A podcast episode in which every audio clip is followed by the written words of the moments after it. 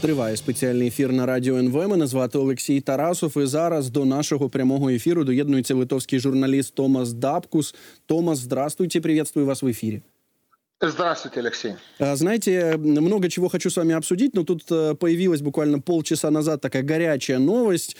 Э, вот это непризнанное Приднестровье, так называемая Приднестровская Народная Республика, да, она обратилась к России за помощью. И я процитирую, там был съезд э, так называемых местных депутатов, и они обратились в Совет Федерации Государственную Думу России с просьбой, я цитирую, реализовать меры по защите Приднестровья в условиях усиления снижение давления Молдовы. А что это означает? И вот а, какими могут быть последствия для региона и, в принципе, для Европы? Ну, я думаю, что э, э, Россия имеет, ну, все мы знаем, что Россия имеет большое влияние на этот так называемый э, так, Приднестровскую народную, или как они там себя называют, республику.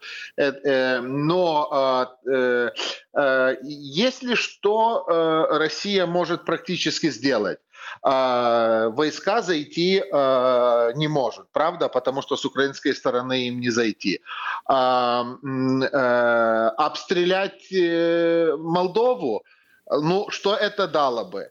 Поэтому я не очень вижу, вижу большие возможности, что Россия могла бы сейчас сделать каким-то военном плане.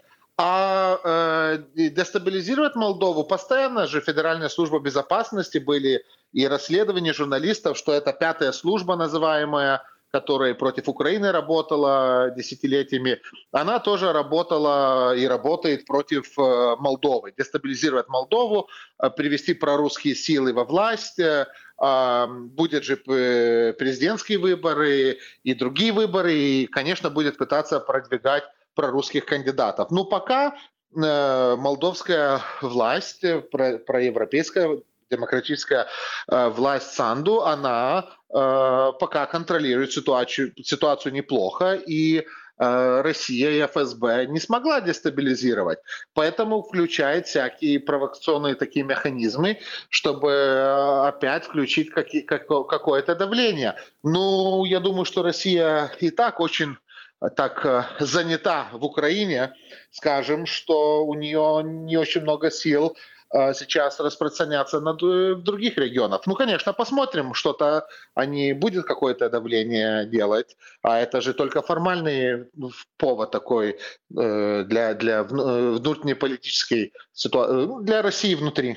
Да-да, мы же понимаем, ну, при этом мы, мы понимаем о том, что, ну, вот, вот эти так называемые депутаты этого Приднестровья, они, конечно, совершенно не самостоятельны, и, скорее всего, ну, не скорее всего, на 100% это было инспирировано из Кремля.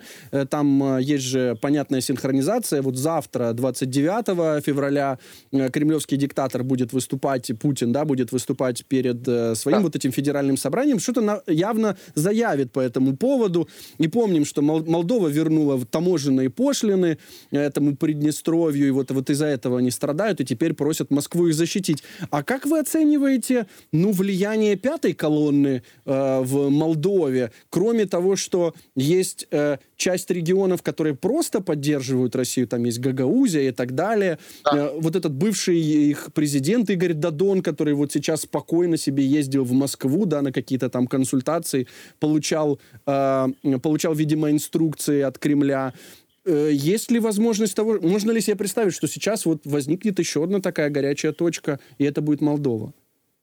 И, ну, э, без никаких, э, ну, абсолютно понятно, что Россия имеет очень большой, большую сеть пятой колонны агентуры в Молдове. И там есть, конечно, и немаленькая часть населения, которая ватная, но э, сейчас, в это время, и они постоянно пытают, э, высылают там деньги, организуют протесты, там же и из Израиля есть этот Шор, который с Россией связан, бизнесмен, который старает, старался дестабилизировать э, Молдову и поставил своего руководителя э, в регионе Гагаузы, о котором вы говорили.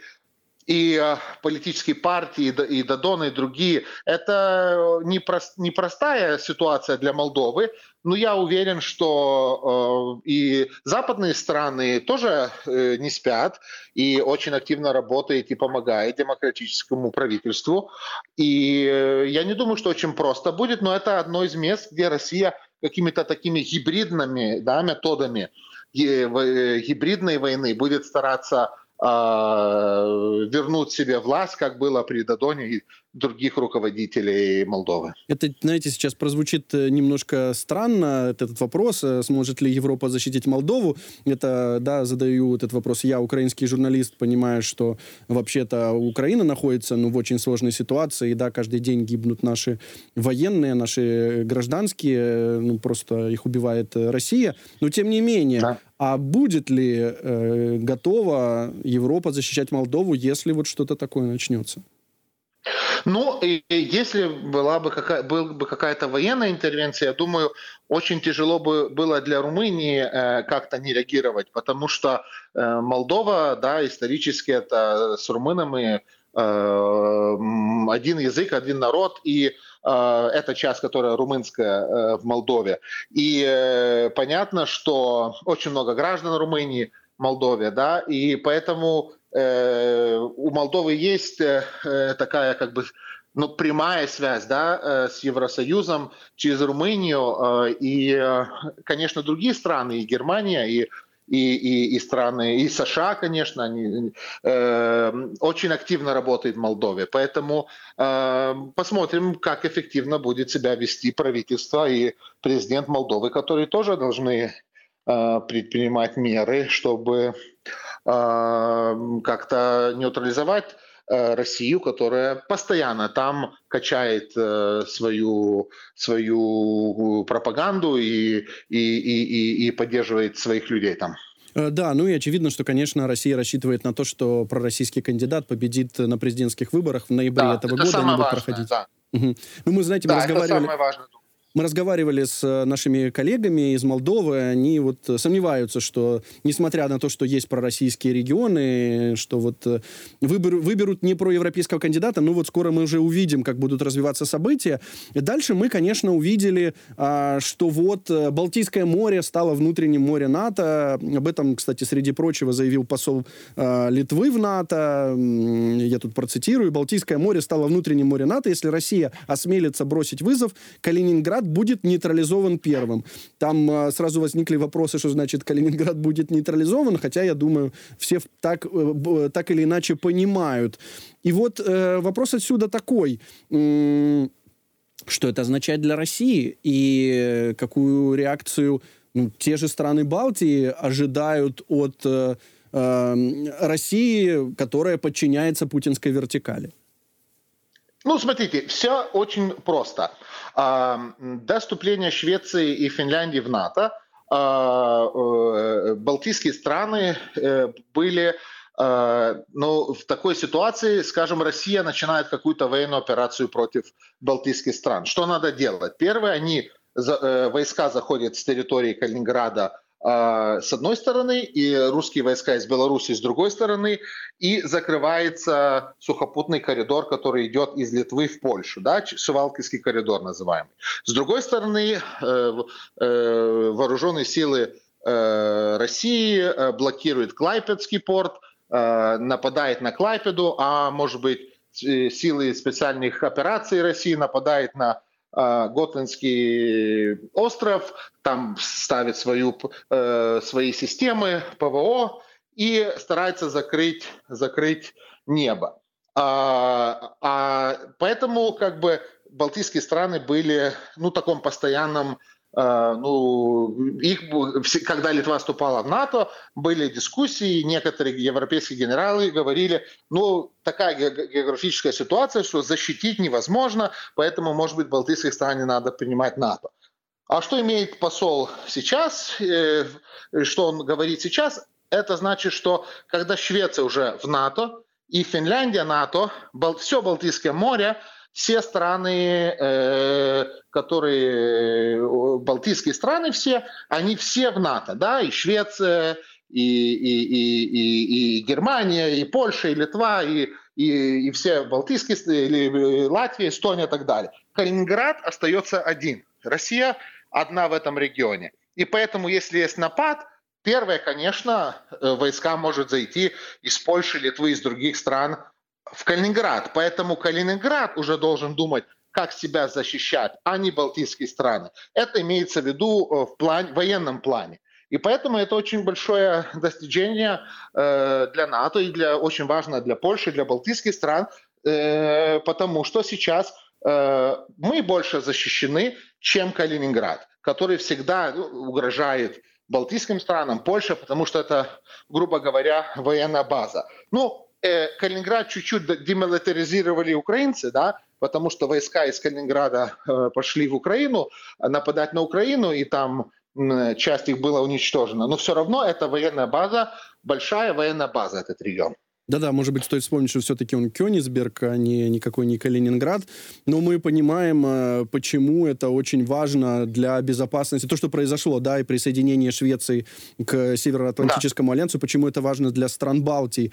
Э, помним также заявление президента Франции Эммануэля Макрона. Он после вот такого неофициального саммита, который проходил в Париже, где обсуждалась э, безопасность Украины, европейские лидеры принимали в нем участие, президент Украины Владимир Зеленский на нем выступал.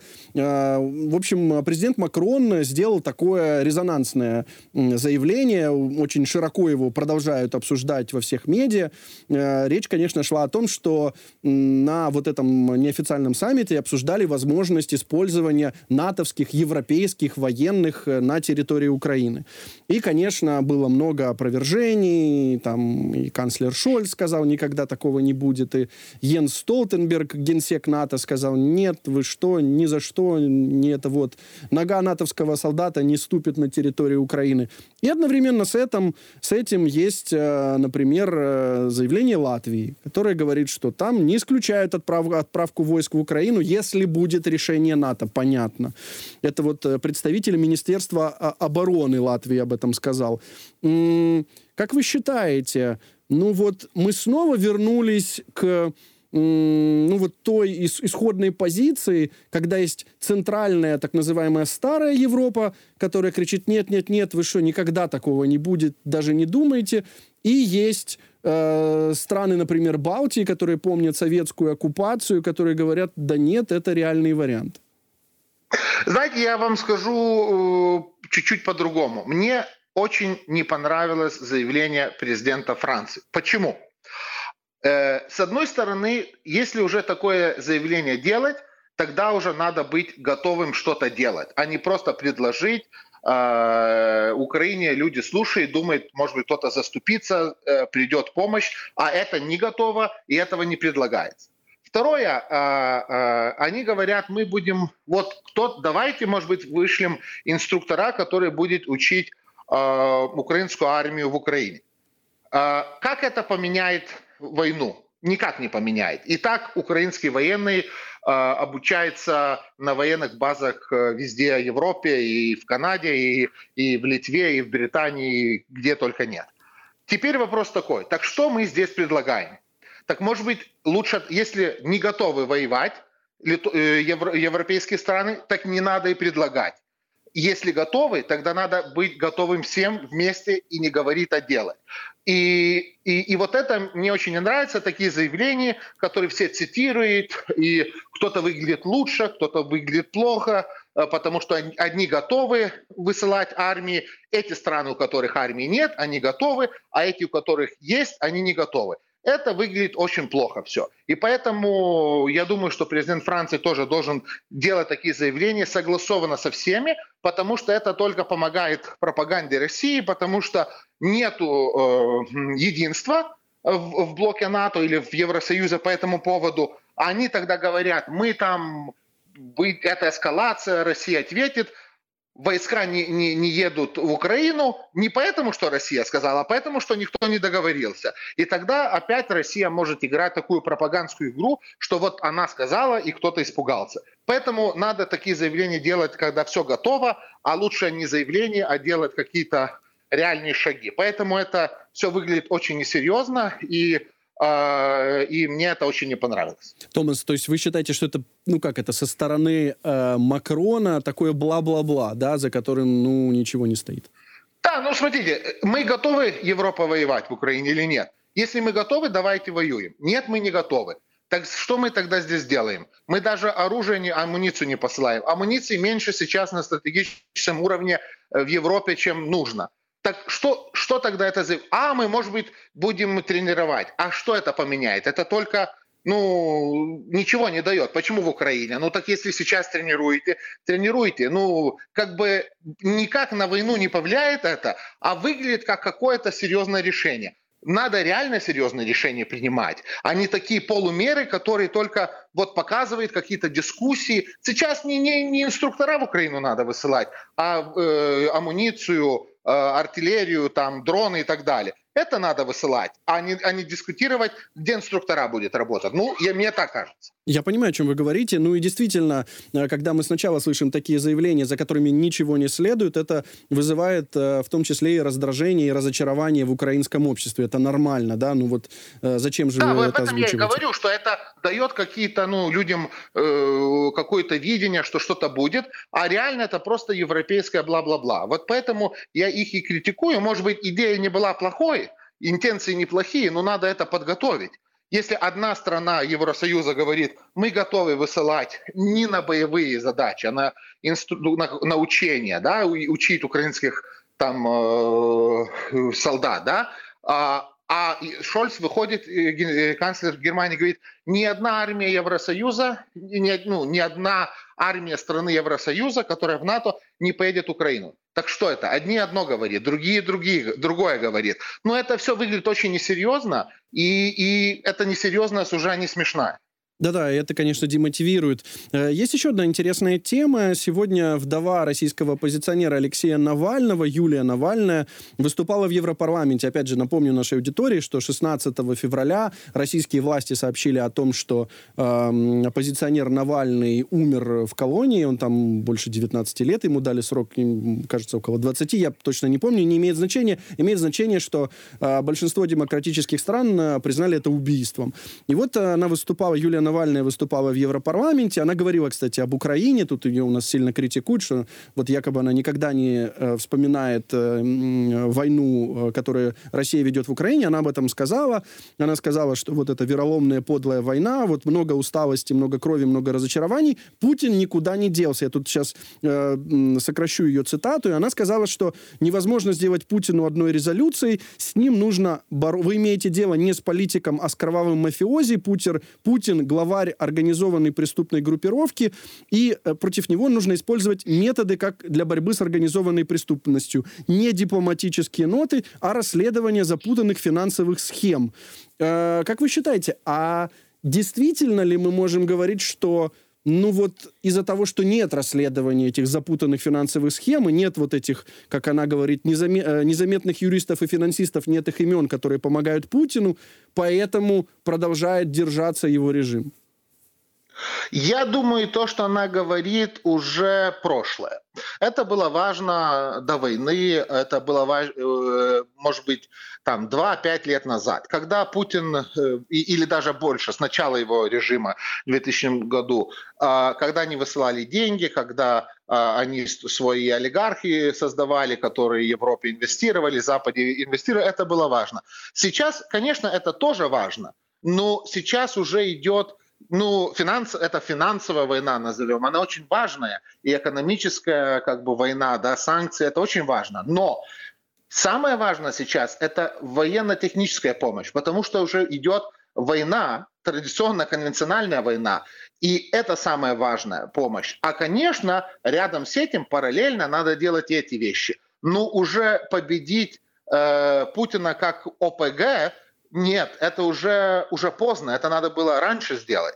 И поэтому, что он видел, что никто не борется, а европейцы любят эти деньги, любят эти инвестиции, любят помогать. Европейцы, британцы очень много, Британия помогла э, очень много отмыть денег, э, больше даже, чем Европа. И поэтому они почувствовали и думали, что коррумпированные европейцы, их всегда можно будет покуп, подкупить и так далее. И это привело к тому, э, что мы видим сейчас, да, агрессии, войне и так далее. Но сейчас уже это очень важно, но не первая, не первая важность вещи, потому что идет реальная война. Вот там надо, это первый приоритет. А, понимаю, о чем вы. Томас, спасибо вам большое за этот разговор. Литовський журналіст Томас Дабкус був з нами на зв'язку.